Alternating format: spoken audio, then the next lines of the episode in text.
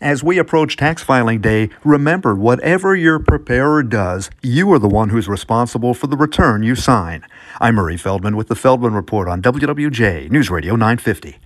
Every year, the IRS reports that they've made an arrest or two or three, rounding up crooked tax preparers who lied, cheated, tried to bilk the system, and maybe even individual taxpayers. The Better Business Bureau of Eastern Michigan has said beware of any tax preparers who claim they can get you a larger refund than others and base their fees on a percentage of what you get in your refund. Another red flag they want the refunds issued to their address, not yours. And the experts say walk away if they ask you to sign a return that is not completely filled out. Oh, they say they'll send it in on your behalf?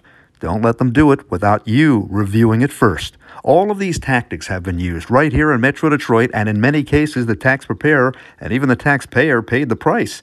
The tax preparers often went to jail.